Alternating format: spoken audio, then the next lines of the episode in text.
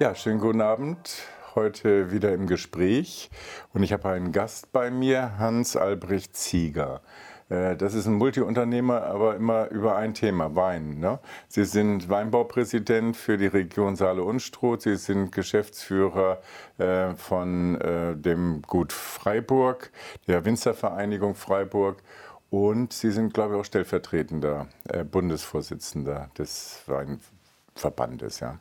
Ja, also ich gehör, äh, bin Vizepräsident des Deutschen Weinverbandes mhm. jetzt seit äh, diesem Jahr und äh, das ist natürlich jetzt in diesem Gremium äh, durchaus äh, sehr gut, dass dort eben auch äh, ähm, die kleineren Anbaugebiete äh, in Deutschland eben jetzt äh, jemanden haben, der sozusagen auch ihre Interessen mitvertritt. Ja, bevor wir richtig ins Gespräch gehen, stellen Sie sich kurz vor, Ihr Werdegang, wie wird man das und warum wird man das? Wie funktioniert das, damit die, die Zuschauer ein bisschen wissen, was da für eine Person dahinter steckt? Ja gut, äh, es ist natürlich äh, durchaus so, dass eben äh, die Kindheit einen prägt und äh, ich komme ja gebürtig äh, aus Meißen äh, und bin dort eben in einer Familie aufgewachsen, die eben auch eng mit dem Wein verbunden ist. Also äh, schon äh, mein Großvater und mein Vater sind Winzer in der sächsischen Winzergenossenschaft äh, gewesen, bevor, sie, bevor dann mein Vater eben auch in die Selbstständigkeit gewechselt ist. Und ähm, das hat natürlich die Kindheit geprägt, also auch das, die Arbeit im Weinberg. Und äh, so war dann nach dem äh, Abitur eben auch, äh, waren dann ein Stück weit die Weichen gestellt, weil man natürlich ähm, Interesse gefunden hatte an dem, äh, an dem Handwerk. Und äh, ja, dann hat man eben Weinbau und Önologie in Geisenheim studiert. Äh, zu der äh, Zeit, wo ich äh, studiert hatte, war das damals in den 90er Jahren nur, war es die einzige Möglichkeit, einen Hochschulabschluss in, in diesem Berufsfeld zu finden. Wobei ich zu diesem Zeitpunkt immer äh, ähm, ja, davon ausgegangen bin, dass ich mehr äh, sozusagen an der frischen Luft arbeite.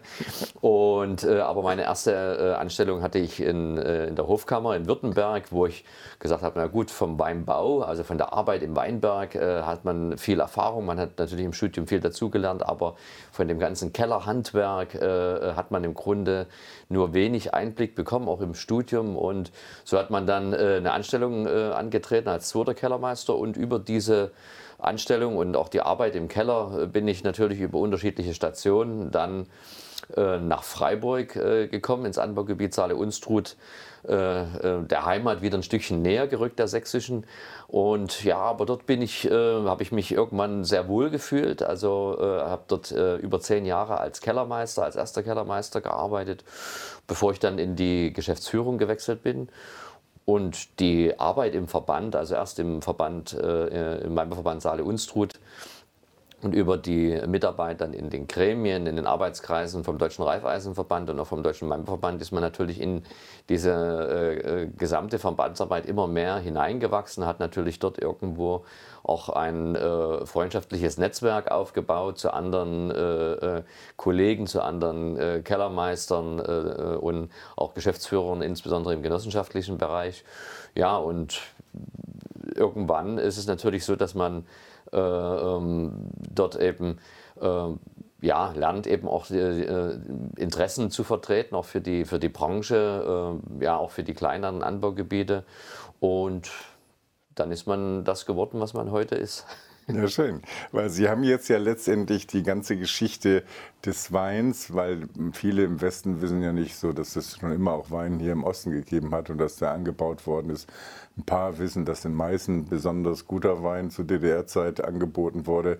Aber Sie haben das ja alles miterlebt, jetzt diesen ganzen Wandel von, von da bis heute und haben natürlich auch miterlebt, dass die Qualität sich verändert hat, ja, durch die Technik und durch die Erfahrung und möglicherweise auch durch, dadurch, dass man auch mal ein bisschen rumgekommen ist und, und, und neue Sachen gesehen hat. Ähm, ich denke aber im Wesentlichen ist ja Kältertechnik gewesen, die da im großen, großen Stil äh, Verbesserungen herbeigeführt hat. Ja, also es ist natürlich schon so, dass die ähm, einerseits die Technologie sich äh, verändert hat. Natürlich waren die Möglichkeiten äh, ähm, während der äh, DDR äh, deutlich begrenzter. Also äh, da war sehr viel mehr am Ende, muss man wirklich auch sagen, sehr viel mehr auch das Handwerk gefragt, also des mhm. Kellermeisters, mhm. eben mit den begrenzten Möglichkeiten eben guten Wein zu machen. Und das hat sich natürlich jetzt mit der Wende stark gewandelt. Und äh, es sind natürlich äh, die technischen Möglichkeiten ähm, deutlich äh, verbessert und erweitert worden, aber es sind natürlich eben auch die, ähm, ich sag mal, die Möglichkeiten in der ähm, in der Biologie, in der Mikrobiologie, der, dem, was praktisch an, äh, Technolo also an, an, an Möglichkeiten gegeben ist, äh, die man praktisch äh, in die Vergärung mit reingeben kann, ob es jetzt eben äh, äh, Reinzuchthäfen sind oder ob es eben Möglichkeiten sind, eben mit äh, Tanninen zu arbeiten oder äh, eben mit Chips oder was auch immer. Das sind natürlich alles äh, äh Möglichkeiten, die sich jetzt auch eigentlich auch erst in den letzten 20, 25 Jahren extrem entwickelt haben und natürlich eben auch die die Möglichkeiten für den Kellermeister deutlich erweitert haben und die eben auch immer äh, ähm, äh, unterstützend wirken. Auch in der Philosophie hat sich was geändert im Keller, äh, dass man im Grunde von diesem, was man früher als das Schönen bezeichnet hatte, was meistens eben äh, Maßnahmen war, die irgendwo äh, mit einer Reduzierung oder mit dem, Ab, äh, mit dem Entfernen von negativen äh, Komponenten verbunden war, hat sich die Philosophie gewandelt in ein unterstützendes, also sozusagen in ein äh, etwas zugeben, was die Qualität äh, äh, äh anhebt und verbessert. Und dadurch sind natürlich die Weine in den letzten 20 Jahren, also nicht nur hier im Osten, äh, generell in der Branche extrem gewachsen. Und was natürlich auch der, äh, im Gegenzug eben die Möglichkeit der Profilierung über Reinqualität natürlich äh, ähm, äh, deutlich äh, ähm, ähm, erschwert, weil es natürlich äh, weil man mittlerweile, muss man fast sagen, überall guten Wein bekommt. Ne? Also, und äh, das ist schon eine sehr spannende Zeit gewesen. Äh, oder ist nach wie vor spannend, aber eben auch ein Prozess, der natürlich eben auch äh, umso mehr Freude macht, weil natürlich eben die Weine insgesamt auch wirklich äh, immer, immer, immer besser werden. Ja. junge Winzer in ganz Deutschland so haben viel Entwicklung hineingebracht, auch mit Ehrgeiz Rotwein ist ein großes Thema geworden. Und was ich beobachte, ist ja, dass wir hier in der Region eigentlich einen ziemlich guten Rotwein anbieten. Also da hat man auf jeden Fall für Leute, die, die ein bisschen rumschmecken, gesagt, Donnerwetter, was ihr hier hinkriegt, das ist gar nicht schlecht. Das ist natürlich immer wieder äh, äh, ähm, äh, das, was man spürt, das ist eben, das ist eben, dass wir in Saale Unstrut äh, insbesondere natürlich immer wieder für Überraschung sorgen. Also ähm, weil wir natürlich ein sehr kleines Anbaugebiet sind, also mit äh, ca. 0,8 Prozent äh, der deutschen äh, Rebfläche sind wir natürlich äh, äh, sehr bescheiden vom Umfang her. Natürlich auf der anderen Seite ist es eben auch so, dass wir unsere Weine überwiegend ja regional hier auch äh, in, im, im, Gebiet äh, verkaufen und dadurch ist, es, ist diese Ausstrahlung überregional äh, nur äh, sehr gering. Und alle, die praktisch interessiert sind am Thema Wein, wissen, dass es sozusagen im Osten da zwei äh, kleinere Anbaugebiete gibt, die sie aber wahrscheinlich äh, wenig oder noch gar nicht probiert haben, die dann hierher kommen und eben dann mal wirklich äh, durch das Gebiet fahren, eben einzelne Betriebe besuchen und die Weine probieren, sind in aller Regel immer überrascht. Also egal, ob es das Thema Weißwein, Rosé oder Rotwein ist. Und ähm, das macht dann natürlich auch immer sehr viel Spaß, weil man eben, äh, oder weil es auch ein Stück weit den Stolz natürlich äh, anhebt, ja, weil man sagt, okay, äh, schaut mal, äh, was wir hier im Grunde äh, jedes Jahr immer wieder auf die Flasche bringen. Und ähm, ja, also da sind wir schon sehr stolz in unserer Region. Ja, was auch augenfällig ist, soweit ich das beurteilen kann, ist ja, dass die Vermarktung in der Region und auch die, die direkte Vermarktung vom Hof her äh, die Preissituation für den Erzeuger, also für den Winzer, offensichtlich sehr günstig gestaltet hat in der Vergangenheit, weil man sich nicht so auf die Masse konzentrieren musste und auf Supermärkte und, und Rabatte und so und für einen Voreinkäufer konzentriert hat. Also das ist im Weingutsbereich natürlich äh, äh, ab, äh, gegeben, dass eben diese, dieser Abhofverkauf hat natürlich immer ähm, äh, sozusagen den, äh, den, den, die, die größte Wertschöpfung, weil man natürlich keine Nachlässe äh, in einem Händler äh, gewähren muss. Und insofern ist es natürlich immer, äh, ist, ist jedes Weingut bestrebt, eben das Abhofgeschäft nach vorn zu schieben. bedeutet natürlich auf der anderen Seite immer auch ein gewisses, ähm, ich sage mal, zeitliches Opfer, weil man natürlich immer den, den Kunden und den Gast begrüßen muss und, und empfangen muss und das eben auch über, den gesamten, über das gesamte Jahr hinweg. Äh, gleichwohl ist es aber eben so, dass man äh, äh eben dort natürlich äh, äh, den, die größte Marge äh, auch generieren kann.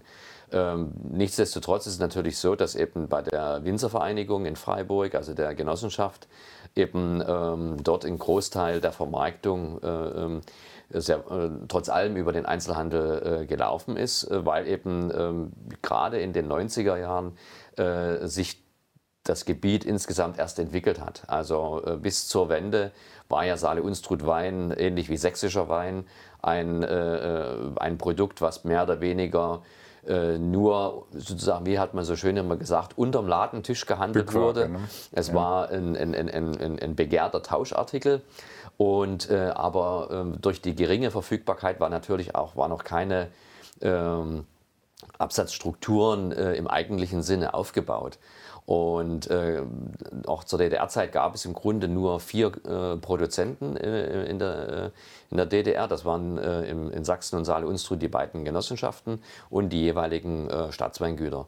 Und diese, dass man praktisch jetzt nach der Wende eben einerseits eben eine Erweiterung der Anbieter hatte, die Entwicklung der Weingüter, die auf den Markt gekommen sind. All das musste natürlich auch erst äh, bekannt gemacht werden, dass man jetzt eben natürlich äh, sehr wohl Saale Unstrut Wein äh, äh, auch direkt äh, vor Ort kaufen kann, dass man, äh, ähm, ähm, dass man da mal hinfahren kann, dass man sich das angucken kann. All das, das musste sich ja erst entwickeln. Ähm, und das hat natürlich eine gewisse Zeit gebraucht. Und so ein großer Produzent wie jetzt beispielsweise die Winzervereinigung konnte zu dieser Zeit am Ende diesen Markt äh, oder die, die, die produzierte äh, Menge an Wein natürlich äh, ähm, am einfachsten am Ende über den Handel ähm, verkaufen, was gleichzeitig aber auch wiederum dazu gedient hat, äh, äh, das den, äh, den Begriff des Saale Unstrut Weins nach außen zu tragen. Mhm. Weil wenn man dann die Flasche Wein Saale Unstrut, das war ja oder ist ja eines der, der Hauptaugen oder Kommunikationselemente auf dem Etikett oder wurde praktisch als eines der wesentlichen Kommunikationselemente auf dem Etikett in den Mittelpunkt gestellt, dass man gesagt hat, die Winzervereinigung verkauft Saale Unstrut ähm, mit der entsprechenden Rebsorte, aber mhm. äh, der Schwerpunkt äh, sozusagen war auf Saale Unstrut gelenkt, um eben eine auch Marke, überregional eine Marke, äh, zu, entwickeln, ne? eine Marke zu entwickeln und Saale Unstrut zu entwickeln. Ja, und, das,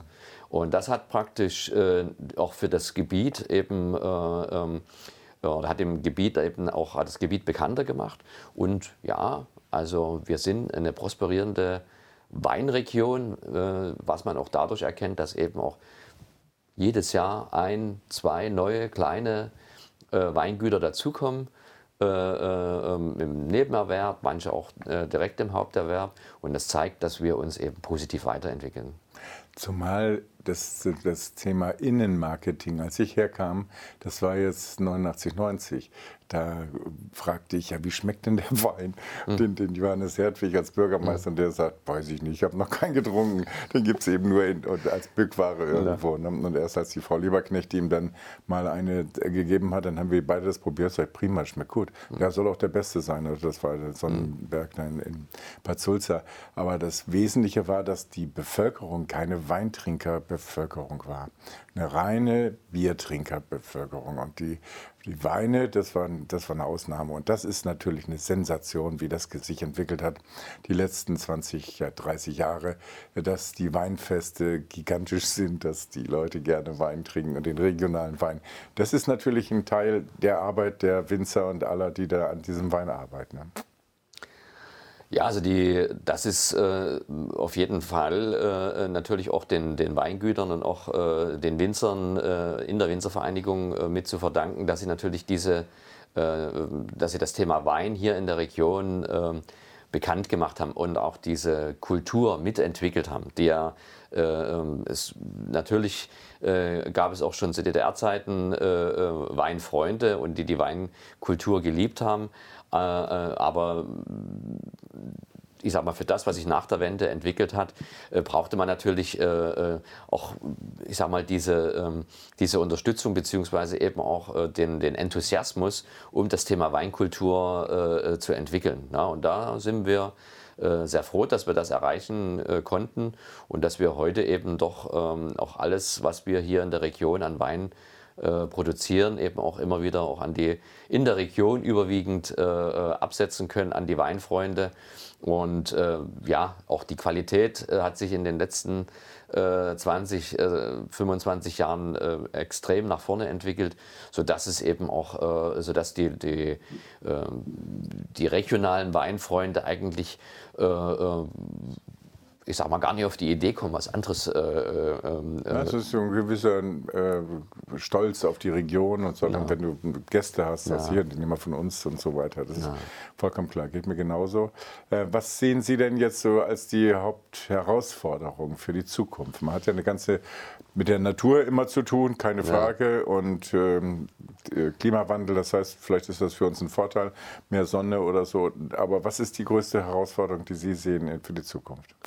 Ja, also die Herausforderungen sind natürlich, ähm, oder kann man auf drei äh, ähm, schwer oder auf drei Punkte äh, schon begrenzen, die sicherlich für sich genommen immer durchaus sehr gewichtig sind. Das ist zum einen natürlich, haben wir das Thema äh, Klimawandel, äh, Klimaveränderung, äh, die, was sich in der Region immer ähm, deutlicher bemerkbar macht, insbesondere also man, man spürt auf jeden Fall den, äh, den, den Anstieg äh, der, der äh, Durchschnittstemperaturen, auch der Extreme. Also gerade jetzt wie in diesem Sommer mit mehreren Tagen mit Temperaturen über 40 Grad, das ist schon, ich sage es mal, sehr, ein sehr deutliches Signal, ähm, was natürlich grundsätzlich für sich genommen den Weinbau erstmal begünstigt. Nicht die 40 Grad selbst, aber im, im Grunde diese durch die steigenden Temperaturen verlängert sich die Zeit der Vegetation. Das heißt also, dass äh, der, der Zeitraum zwischen äh, dem Austrieb im Frühjahr bis zur Ernte beziehungsweise halt bis zum Blattfall äh, im Herbst. Und ähm, äh, durch die Verlängerung dieser, dieser Spanne wird der Weinbau äh, oder wird, werden die Bedingungen für, die, für den Weinbau, auch für die Wahl der Rebsorte verbessert. Und auch es steigt die Qualität, also weil auch die Zeit zwischen dem Ausbilden äh, der, der, äh, der Beere äh, am, äh, am Rebstock ähm, und praktisch bis man diese Beere am Ende erntet, diese Zeit der Reife, der Entwicklung und der Reife verlängert sich und das ist, äh, ist natürlich ein Punkt, der eben den Weinbau begünstigt. Äh, gleichzeitig ist es aber so, dass durch, diesen Klima, durch diese Klimaveränderung äh, die, ähm, die Trockenereignisse äh, zunehmen. Das heißt also auch die Niederschlagsmengen, äh, die durchschnittlichen Niederschlagsmengen äh, sich verringern, auch in der Zeit der Entwicklung, also in dieser Phase, wo die Rebe eigentlich das Wasser braucht, äh, äh, fällt zunehmend weniger Niederschlag. Darauf muss man sich einstellen. Es gibt natürlich die Möglichkeiten der Bewässerung, äh, der Tröpfchenbewässerung, auch des wassersparenden Einsatzes. Also da ist in vielen Regionen auf der Welt schon sehr viel Erfahrung gesammelt worden, wie man mit wenig Wassergabe trotzdem eine optimale Entwicklung der Rebe äh, sicherstellen kann. Aber dadurch, dass eben unsere Region äh, sehr weitläufig ist und sehr äh, zersplittert praktisch in den Weinbergsstandorten, ist natürlich die Schwierigkeit da, dass man eben äh, dort vor Ort, wo man das Wasser dann eventuell braucht, oftmals keinen äh, Zugriff hat. Und dafür müssen wir eben äh, in Zusammenarbeit auch äh, mit den Kommunen, äh, auch mit den politischen Vertretern eben versuchen, diese Strukturen äh, zu schaffen, damit wir eben hier den Weinbau einerseits erhalten können, vielleicht auch weiter ausbauen. Denn mhm. Die Wissenschaft, also auch die Weinwissenschaft, prognostiziert, also bei der sich abzeichnenden Klimaveränderung, so eine Verschiebung des Weinbaus, der Weinbauzone nach Norden. Das mhm. heißt, äh, dass eben in den südlichen Gebieten mitunter die Bedingungen so schlecht werden, dass das da vielleicht gar kein Weinbau äh, mehr betrieben werden kann. Und das heißt natürlich, dass für uns möglicherweise äh, auch die Bedingungen, dadurch, dass sie besser werden, eben auch das Thema Weinbau sich erweitern wird.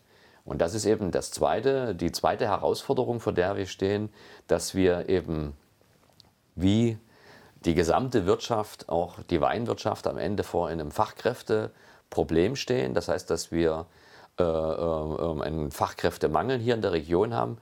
Ähm, auch das Nachwuchsproblem äh, sich äh, schwierig gestaltet, also ähm, insbesondere bei den äh, Traubenproduzenten, also diejenigen, die wie in der Winzervereinigung angesiedelt eben Großweinbau betreiben, die Trauben äh, produzieren äh, und, und äh, in der Verarbeitung in der Winzervereinigung ab zur Verarbeitung abliefern.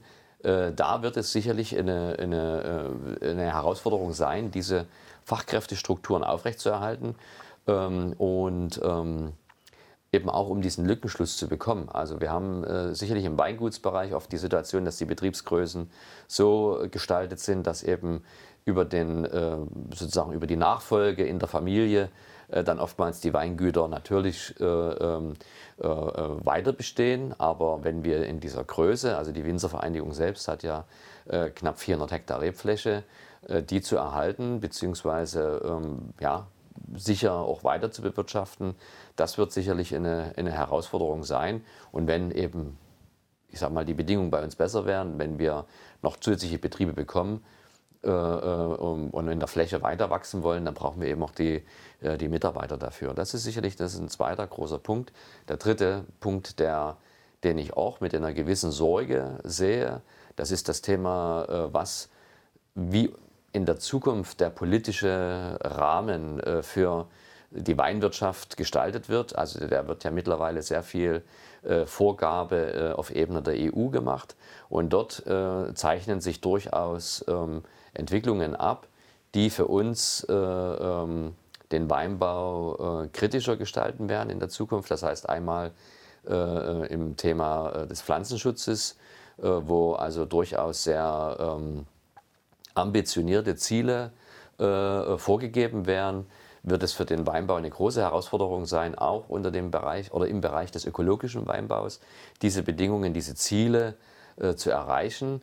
Und ähm, ja, es ist äh, auch bei uns in der Region so, dass eben unter Umständen in viele Weinberge, die jetzt im, im ähm, ich sag's mal, im Stadtgebiet angelegt sind oder in, in, in bewohnten äh, Arealen angesiedelt sind, dass dort unter Umständen der, der Pflanzenschutz komplett äh, verboten werden könnte. Also das ist momentan in der, äh, ich sag mal, in den politischen äh, Verordnungen vorgesehen.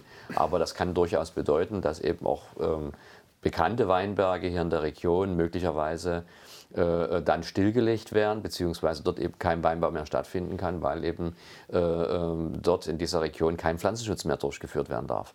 Und ähm, dann kommen noch Themen dazu, im Hinblick auf äh, ähm, äh, die ähm, äh, Werbeverbote in der Weinwirtschaft, also die eventuell äh, sich gestalten können. All das sind natürlich Rahmenbedingungen, die den Weinbau und äh, die Weinwirtschaft durchaus äh, auch politisch sehr stark unter Druck setzen und wo man durchaus hier und da es sehr kritisch sieht, wie da die Zukunft sich gestalten könnte. Das sind so die drei großen Herausforderungen, die uns im Kleinen hier äh, äh in Saale-Unstrut betreffen, aber die gleichwohl in allen deutschen Anbaugebieten oder auch, ich denke, durchaus auch in vielen anderen Weinbaugebieten in Europa äh, vor uns liegen. Wobei natürlich, äh, wenn man sieht, also Sie sagten gerade so Ortsnähe, wenn da Schwierigkeiten auftauchen, ähm, dann haben das natürlich andere Großagrarier äh, im Weingebiet in Europa oder so, die haben da weniger Probleme, wenn die weit draußen sind. Und das scheint ja offensichtlich immer wieder so zu sein, dass mit den Bedürfnissen, die Umwelt zu schützen und die Bürger zu schützen und so weiter, oft aber immer die Kleinen irgendwie vom, vom Brett runterfallen. Ja? Die werden runtergeschubst. Das ist äh, eine durchaus äh, äh, zutreffende äh, äh, Feststellung. Äh, das, ist, das hat man Einerseits natürlich hier in der Landwirtschaft. Das ist, das ist natürlich so, dass praktisch größere Flächen, die außerhalb äh, äh, der, der Ortschaften liegen, davon äh, nicht direkt betroffen sind. Äh, es sei denn, sie sind in irgendeinem Naturschutzgebiet angesiedelt. Äh, da ist es dann auch, äh, wird es auch schwierig werden.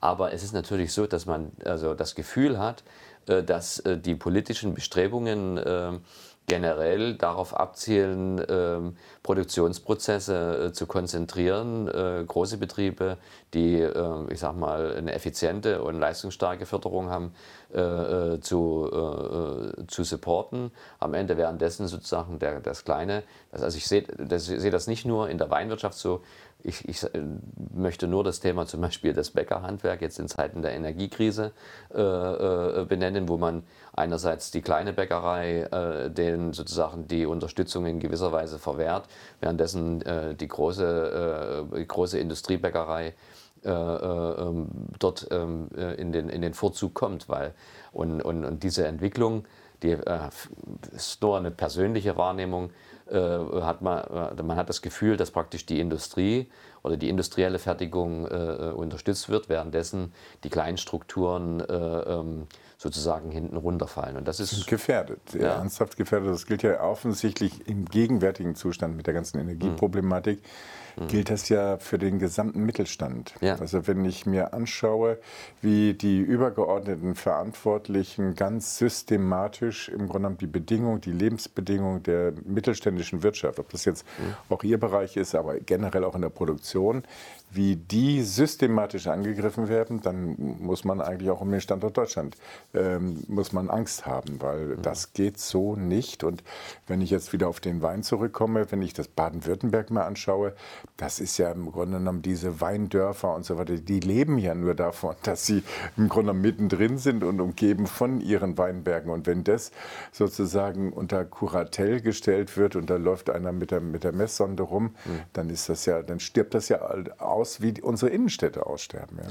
Naja, das ist äh, absolut zutreffend. Es ist natürlich so, äh, ähm, dass, äh, ähm, dass sozusagen äh, auch das Zusammenspiel äh, ähm, ähm, zwischen der Weinwirtschaft und äh, dem regionalen Tourismus, der Gastronomie, dem Hotelgewerbe, all das, was praktisch äh, ähm, äh, sozusagen um den äh, praktisch am gleichen Standort stattfindet, äh, ist fest miteinander äh, ähm, äh, verbunden und verwoben. Und in dem Moment, wo ich sozusagen das Thema Wein dort oder die, die, die Weinberge aus, mit, mit, der, mit dem Ziel sozusagen der, des, des Umweltschutzes beziehungsweise der oder weil man natürlich äh, glaubt am Ende, dass wenn ich dort äh, keinen Pflanzenschutz mehr mache, dann kein Weinbau mehr stattfindet, dass ich damit im Grunde der Umwelt den Gefallen tue. Auch das ist meines Erachtens ein Irrglaube, weil man äh, die äh, gerade jetzt auch im, also man, wenn man das sozusagen unter ökologischen Gesichtspunkten betrachtet, äh, und einen ökologischen Pflanzenschutz dort durchführt, ist es sozusagen ein, äh, eine, ein extrem attraktives äh, äh, Biotop mit einer hohen Biodiversität. Das heißt, wenn ich dort das Thema äh, Weinbau rausnehme und sozusagen diese Fläche äh, verbuscht, am Ende stirbt auch diese Biodiversität. Mhm. Also diese Trockenbauern am Ende, die, äh, der Rasen, der sich sozusagen dort äh, ansiedelt, auch die Blüher, die dort stattfinden in einem ökologisch gestalteten Weinbau. Deswegen verstehe ich auch diese, die, die, die, diese ähm, äh, dieses politische Bestreben der EU nicht, äh, wo man sagt, okay, wir klammern das Thema ökologische, äh, ökologische Landwirtschaft, klammern wir aus am Ende, sondern wir äh, beschränken uns sozusagen auf diese äh, ähm, klassische, äh, konventionelle, auf, den konventionellen Pflanzenschutz. Und wenn man praktisch dieses, wenn das Thema dort stirbt am Ende, stirbt der Reiz auch der Region und eben damit natürlich auch äh, der Reiz für die Gäste, die von außerhalb in die Region kommen äh, die praktisch ähm, dort natürlich hinfahren, weil sie eben äh, äh, das Ambiente lieben, die Weinberge, in den Weinbergen zu wandern oder an den Flussläufen entlang zu wandern, ein Gläschen Wein zu trinken, Mittag zu essen oder vielleicht ein verlängertes schönes Wochenende zu machen und sich es einfach mal gut gehen lassen, um äh, auszuspannen. Wenn man praktisch, wenn dieses, wenn dieser Reiz verloren geht, wird natürlich eben die Gastronomie drunter leiden, das Hotelwesen. Und das zieht wieder vieles nach sich. Und auch wenn man zum Beispiel Also das ist, trifft durchaus in unserer Region zu, ist im Sächsischen äh, ähnlich, aber eben man findet dieses Phänomen auch in anderen äh, äh, Weinbaugebieten, die sich in der Nähe von ähm, ähm, Ballungszentren befinden, äh, wo natürlich sozusagen das, äh, das Wohnen in einem Weinbaugebiet eben zum Beispiel auch attraktiv ist. Wo man sagt, okay, ich ziehe dahin, weil, weil es dort schön ist, weil dort eben der Wein wächst am Ende, weil ich da abends äh, auch mal um die Ecke gehen kann, in eine Besenschenke und noch ein Gläschen Wein trinken.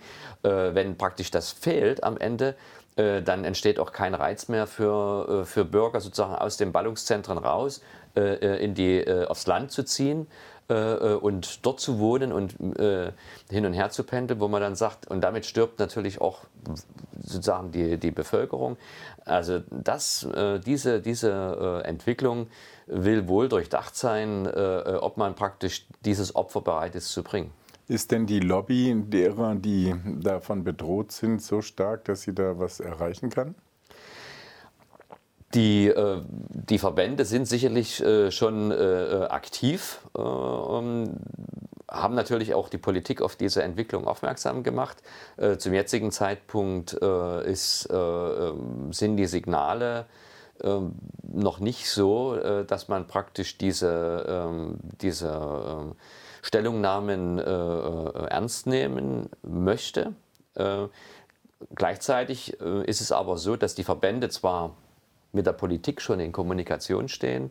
Aber äh, diese, diese Entwicklung in der Basis sozusagen auf Ebene der Weingutsbetreiber, also das trifft jetzt auf unser kleines Anbaugebiet Saale Unsrud nicht zu, weil wir hier schon äh, mit unseren ähm, Kollegen im, im Gespräch sind, aber in den großen Anbaugebieten äh, wird, äh, ist praktisch diese, diese Entwicklung wir sprechen ja hier von dem Zeitraum bis 2030, ist dort noch nicht in der Basis angekommen. Und ich denke, dass damit natürlich auch diese, äh, die Dramatik äh, noch nicht äh, wirklich bewusst ist, auch auf kommunaler Ebene. Also ich habe jetzt ähm, für die kommende Woche eine Gesprächsrunde einberufen, wo ich die Landräte aus den betroffenen Regionen eingeladen habe, um über dieses Thema zu sprechen. Ähm, unter anderem neben, ich sage es mal, äh, auch dem Thema Klimawandel, äh, um praktisch auch auf diese Entwicklung aufmerksam zu machen, weil es natürlich äh, ein, ein, Problem wird, was praktisch auch äh, unmittelbar vor Ort äh, äh, ähm, wirksam ist und natürlich eben auch die Kommunen sofort trifft und erst praktisch in Berlin ankommt. Ja. Das scheint mir, also das habe ich in meinem Bewusstsein so in den letzten Jahrzehnten immer wieder festgestellt, dass es im Grunde in Europa, also in Brüssel, äh, wird, wird was beschlossen.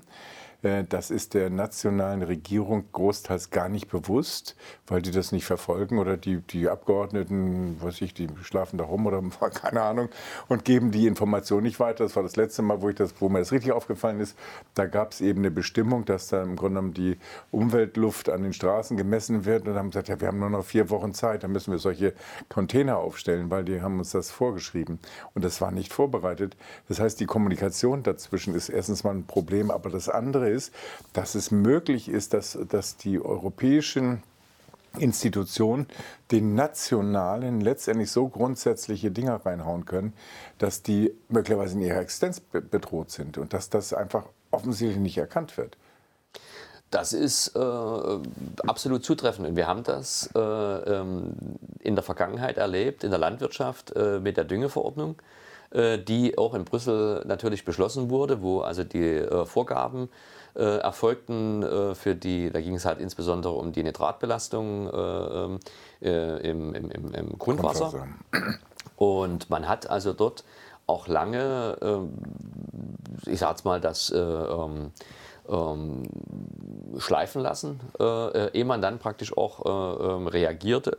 Und auch da ist praktisch äh, sozusagen die äh, in, der, in der quasi erst auf der Zielgeraden äh, hat man dann versucht, in irgendeiner Form relativ schnell noch irgendwas äh, auf die Beine zu stellen. Ähm, um darauf praktisch reagieren zu können. Und das hat ja äh, auch ein paar Strafzahlungen im Grunde ge gebraucht, ehe man dann praktisch ähm, äh, sich sozusagen da äh, oder ein Reglement gefunden hat. Das ist ja jetzt erst dieses Jahr am Ende wirklich äh, in, ich glaube, soweit äh, ähm, gediehen, dass man einen verträglichen Rahmen gefunden hat. Und um praktisch dieses ähm, also diese, diese Vorgabe mit den Pflanzenschutzmitteleinsparungen ist ja auch schon vor, ich glaube, zwei Jahren erstmalig sozusagen in, diesem, in der Farm-to-Fork-Strategie und in den Green Deal formuliert worden.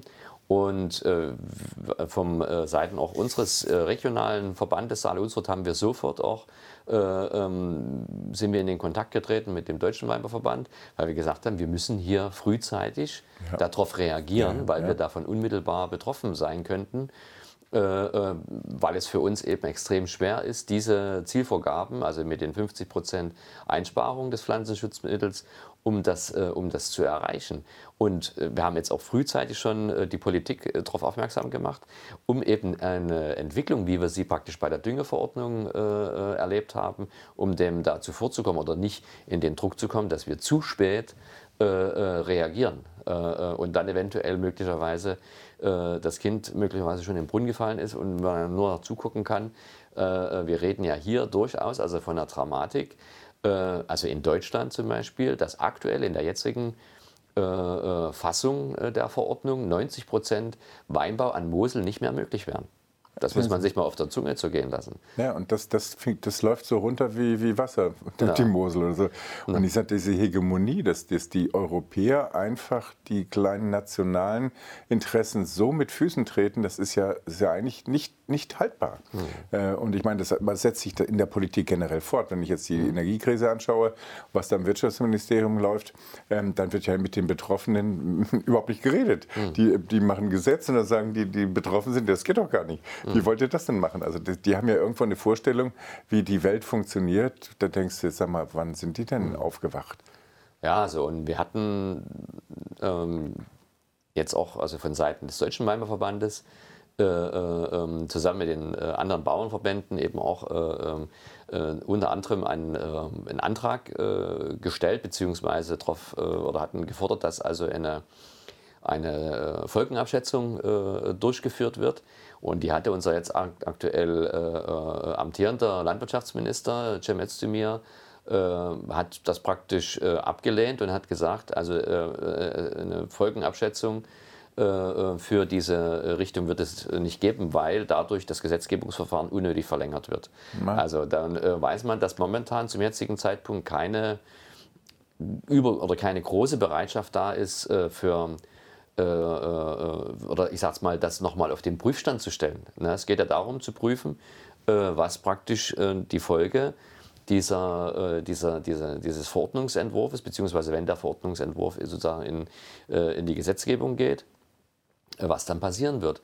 Und da reden wir wirklich auch von, ähm, von dem, ähm, ich sag's mal, von dem Ende von Weinguts, Weingutsbetrieben, von Weingütern, die, also die schon in, ich sag's mal, äh, äh, fünfter, sechster, siebter oder gar hundertfacher oder hundert Jahre alter Tradition äh, äh, geführt werden. Ne? Also die, äh, die teilweise eben möglicherweise schon im 16. oder 17. Jahrhundert äh, gegründet wurden und die heute aufgrund dieser, dieses Gesetzesentwurfs, weil eben die Weinberge innerhalb eines äh, Landschaftsschutzgebietes oder Naturschutzgebietes liegen, äh, was irgendwann mal vor, was weiß ich, 40, 50 Jahren äh, ausgewiesen wurde, wo heute dann gesagt wird, ab dem Tag kannst du keinen Pflanzenschutz mehr machen.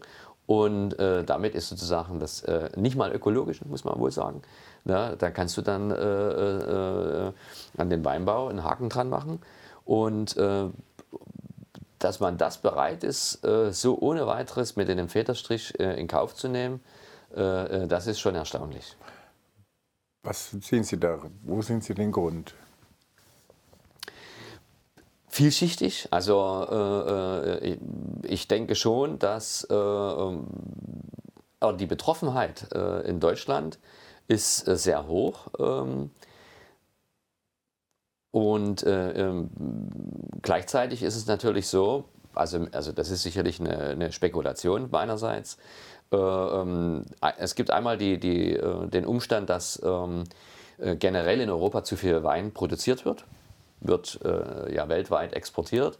Ähm, äh, generell ist es aber auch so, dass die, ähm, ja, auch die politischen Bestrebungen äh, auch in Europa, aber auch in anderen großen Ländern ähm, auf eine sehr, ich sag's mal, auf eine gesundheitsbewusstere Lebensweise abzielen, was in der Folge dazu führen wird, dass eben generell äh, weniger Alkohol getrunken wird. Das heißt also, dass die Überproduktion äh, zunimmt und die großen weinbautreibenden Länder äh, in Europa, Spanien, Italien, Frankreich, äh, die konnten praktisch mit diesem, ähm, äh, mit diesem Entwurf durchaus leben, weil die Betroffenheit innerhalb ihrer Länder äh, ähm, nicht äh, so hoch war. Das ist sicherlich ein Umstand.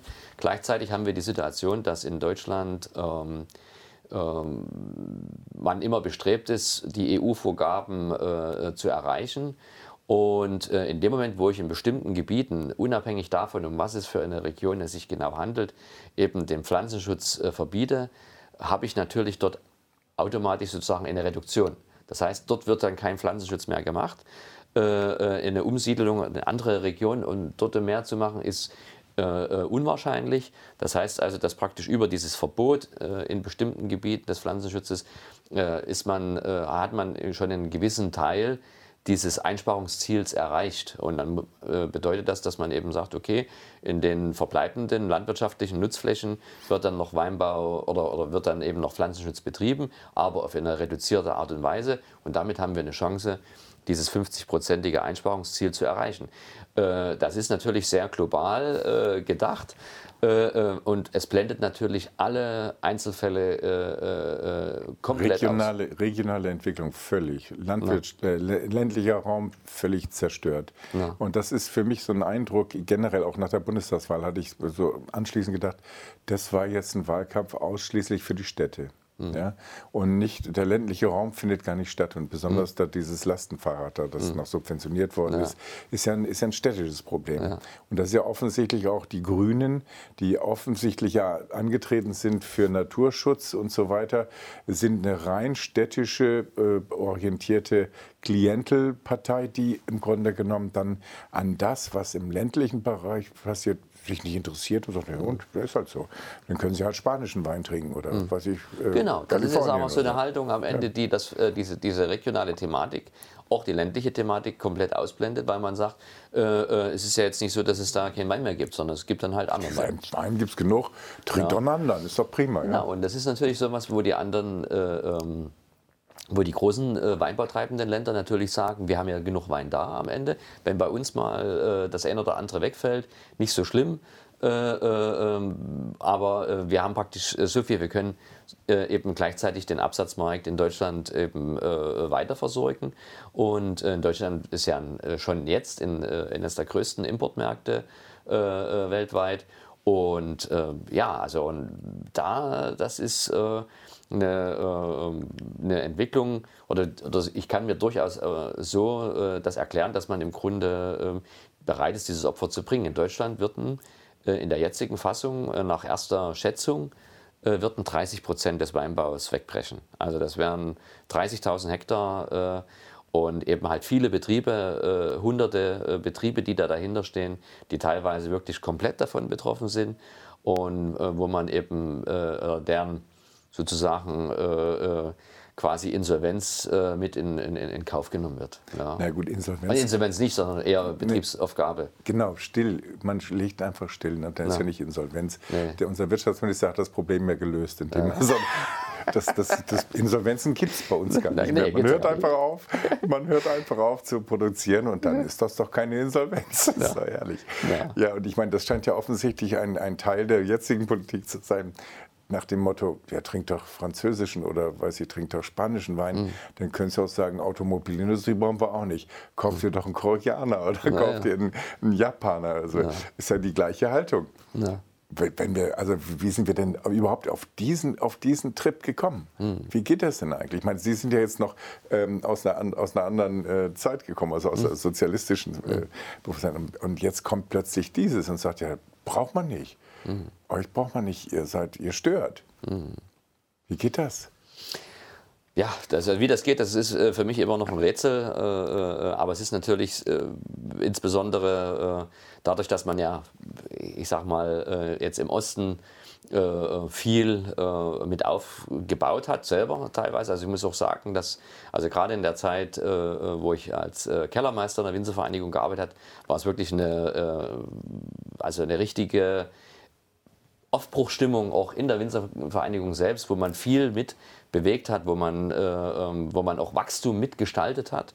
Und da ist es natürlich umso, ist man natürlich auch umso äh, entsetzter über diese, äh, über diese äh, Entwicklung, weil natürlich sagen, das ist praktisch, du bist in einem, äh, in einem Prozess drinne, wo du irgendwo spürst, boah, jetzt ist eigentlich so, jetzt äh, läuft es eigentlich alles relativ gut und du wirst sozusagen in diesem äh, Run komplett äh, ausgebremst. Rasiert. Ne? Völlig ausabrasiert. Und, äh, und das ist natürlich eine, eine Sache, die, ähm, äh, die einen natürlich auch, äh, ich sag mal, durchaus äh, emotional ganz schön aufregen kann. Also das muss man sagen. Also ja. was ich sehe ist, also das sehe ich europaweit, also eine zunehmende Skepsis gegenüber Europa. Äh, mehr nationale Interessen vertreten. Das ist so das, was bei politischen Wahlen offensichtlich jetzt in Europa sich äh, durchschlägt. Und das ist mhm. möglicherweise auch vollkommen richtig, weil die Entwicklung ist von oben herab das durchzusetzen, was ganz andere Interessen mhm. sind als die nationalen, das ist sehr gefährlich für jede nationale Regierung und auch für jedes nationale Volk. Man muss sich immer wieder mehr auf seine eigenen Interessen ähm, berufen und sagen, ja, ich will aber gar keinen spanischen Faktor, ich will jetzt den regionalen.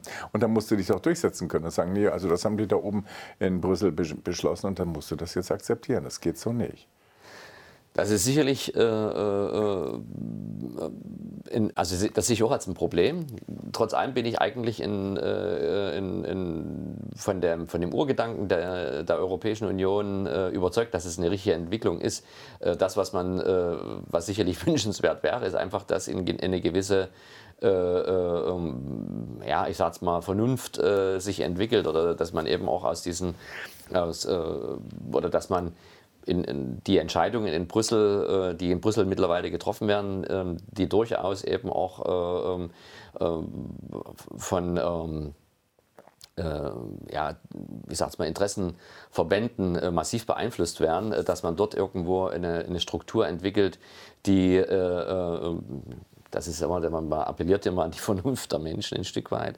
Äh, äh, das ist aber, das ist, ist nicht schwierig. Ne? Man muss es eben, aber es ist äh, notwendig, ähm, um eben, wenn wir Brüssel oder wenn wir die EU am Ende, wenn wir die ähm, äh, ähm, weiterführen wollen am Ende, dann muss muss meines Erachtens dort wirklich auch, oder müssen die, die, die Wege der Entscheidung deutlich durchdachter sein.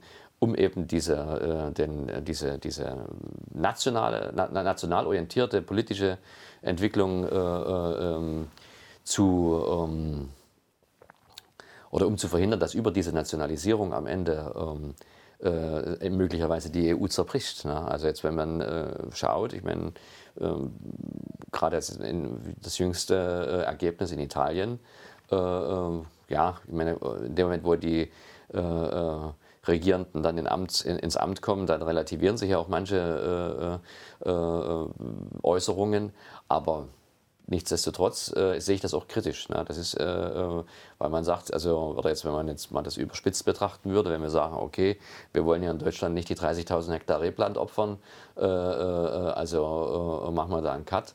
Ähm, ja ich bin ein, von, von Grund her auch ein, ein äh, Verfechter für Europa, wegen des mhm. Friedens, wegen der Verständigung, wegen des Dialogs. Aber das hat sich degeneriert offensichtlich, dass mhm. im Grunde genommen eine nicht äh, legitimierte Gruppe von Leuten Dinge entscheiden für und bindend für nationale Völker.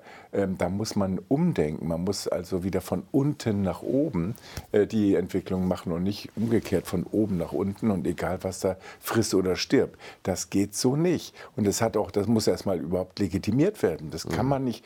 Und man sieht ja, dass das im Grunde genommen ausschließlich um Interessen geht von Großkonzernen, wo die EU die ganze Zeit immer redet, sie will da auch irgendwie was erreichen, aber die können nicht mal erreichen, dass die hier Steuern bezahlen. Hm. Die machen hier ihr Geschäft und niemand bezahlt von denen den Steuern.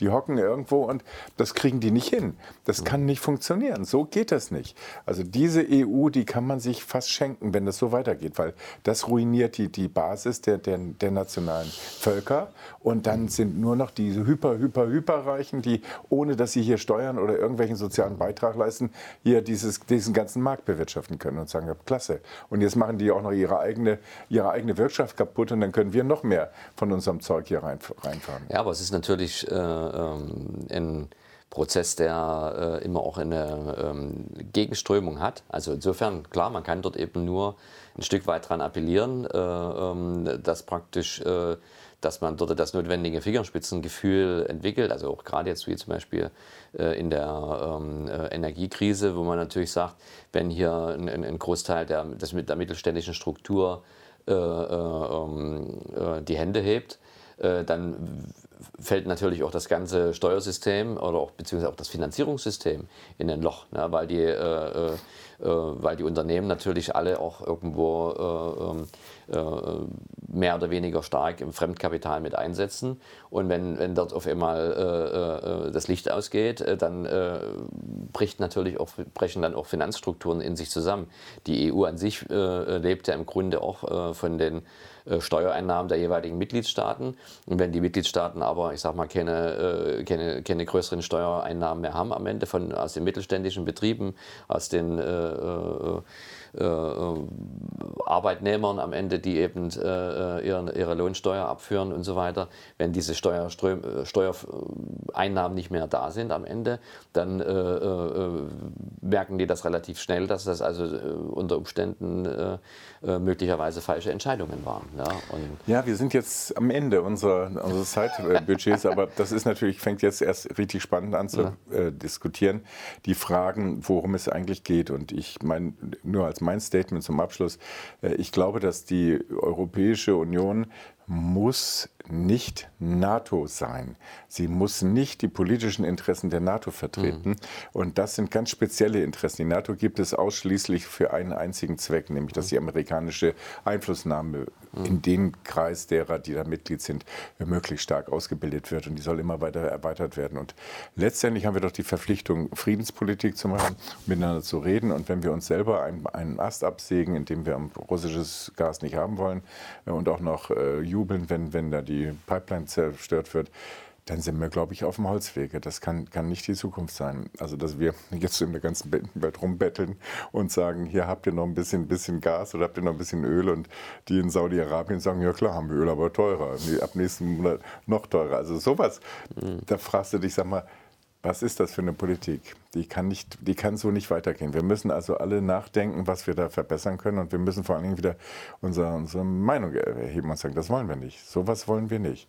Also, dass unsere Existenzen systematisch, und jetzt bin ich ja heute zum ersten Mal richtig deutlich geworden, dass auch der Weinbau in sehr dramatischen Zusammenhängen äh, gefährdet ist, das ist ja, ist ja atemberaubend, was wir hm. haben. Ja, also das ist... Äh, ähm da äh, durchaus so, dass man, äh, also wenn wir diese ähm, ähm, Kulturlandschaften erhalten wollen, äh, dann äh, äh, müssen sicherlich in allererster Linie ähm, unsere Politiker massiv darauf aufmerksam gemacht werden. Also es geht eben sicherlich in, äh, jetzt von meiner Warte aus in, aller, also äh, in erster Linie darum, natürlich eben auch äh, die, die Arbeitsgrundlage für, für, für die Winzer selbst zu erhalten. Auf der anderen Seite aber natürlich auch darum, ähm, im, im, im zweiten Schritt eben auch die Kulturlandschaften zu erhalten. Und ähm, weil da eben so viel damit auch in Verbindung steht. Und da müssen wir natürlich als Branche äh, ähm, auch durchaus noch lauter werden. Natürlich ist nicht nur der Weinbau äh, betroffen, sondern eben auch die, äh, die gesamte Landwirtschaft, äh, dass wir äh, denen das sagen, äh, dass sie praktisch hier äh, ähm, ganze Landstriche da aufs Spiel setzen am Ende und auch den Fortbestand beziehungsweise eben auch den Lebensraum ähm, gefährden, den ländlichen Raum am Ende, der ja ohnehin schon in gewisser Weise gefährdet ist, eben noch weiter nach hinten schieben und ähm, ja, also äh, äh, und ich bin der Meinung, dass das auf keinen Fall der richtige Weg ist. Also die Politik müsste dezentraler entschieden werden. Die Betroffenen mhm. müssen an den Tisch mhm. und deren Meinung muss gehört werden und es muss einen Dialog geben, bis es zu einem Konsens kommt. Ja. Ähm, das ist sicher so, so von oben herab, friss oder stirb, die Zeiten sind vorbei. Und wir müssen uns offensichtlich wehren. Ja, sicherlich. Also man muss äh, äh, dort auf jeden Fall äh, ähm, äh, sich da versuchen, massiv dagegen zu wehren. Und es ist eben wir hatten es jetzt gerade auch schon äh, angedeutet, aber es ist eben so, man hat in gewisser Weise einmal national, aber eben auch in der, innerhalb der EU das Gefühl, dass sich die politische Entscheidung äh, entfremdet von äh, denjenigen, die sozusagen davon unmittelbar betroffen sind. Also dass Entscheidungen weit weg davon getroffen werden, die auch die, die, ähm, die Grundlage am Ende, die äh, oder die Hintergründe äh, sind nicht für uns sichtbar und transparent, äh, warum manche Entscheidung wie getroffen wird. Und, äh, und wenn man praktisch darauf aufmerksam macht und das Gefühl hat, dass man, dass man trotz, also in einer Stellungnahme, die man abgibt, die Entscheidung trotzdem bleibt, wie sie ist, das ist schon sehr verwunderlich. Ja. Ich bedanke mich. Wir sind am Ende. Ich bedanke mich bei den Zuschauern, die zuhören. Und als Abschluss äh, meiner Jugend, äh, als ich so aktiv war, gab es immer einen Spruch, wer sich nicht wehrt, lebt verkehrt. Denken Sie mal drüber nach. Auf bald, ja.